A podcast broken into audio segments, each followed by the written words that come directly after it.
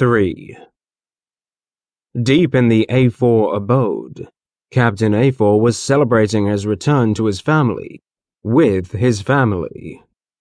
And deep is the operative word for locating them within the structure, for their home was much like any home at the time, constructed of cardboard and tubular. For it was discovered early on in humanity's development that cardboard is at its strongest when rolled in cylindrical form.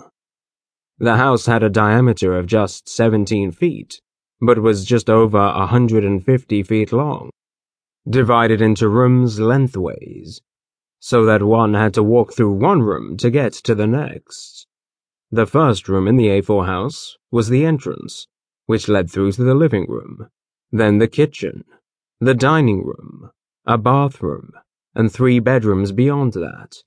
A little one for little Jimmy, a bigger one for Mary A4, and the largest for Captain A4.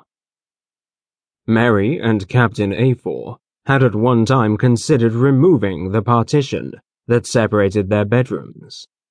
But they feared what the neighbors might say. For it was not becoming of a couple to sleep in the same bed, even if they were married. This was a societal norm that proliferated into the televisual entertainment at the time. The 1960s were a much more puritanical time, where morals actually meant something, unlike the time of writing, where most people would sell their grandmother's kidney for a pint of crack. I hate to judge, but I'd wager that even you, dear listener, have likely hired out your second cousin to perform as a children's birthday clown just to feed your worrying gin fizz habits.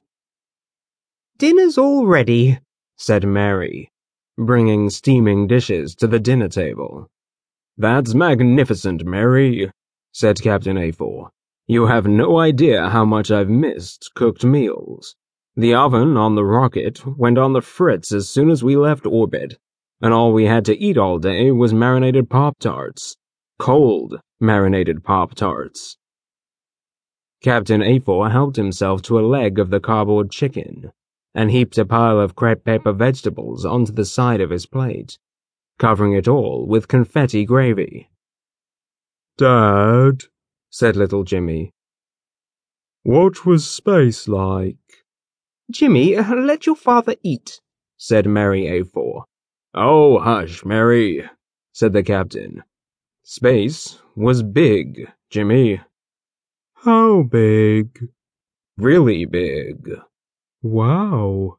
And really dark. Really? Really, said the captain. Really dark. To the point that I was overjoyed that we had lights on the ship. We could have bumped into anything out there.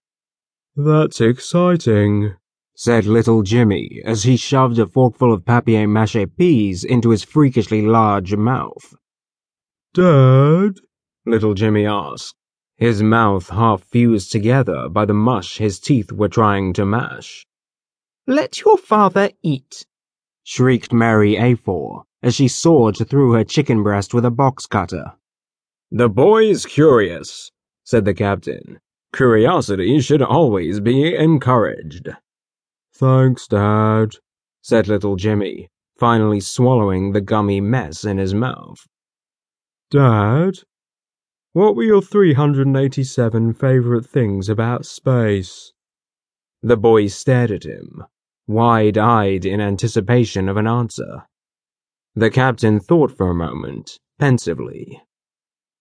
Alphabetically or in order of preference?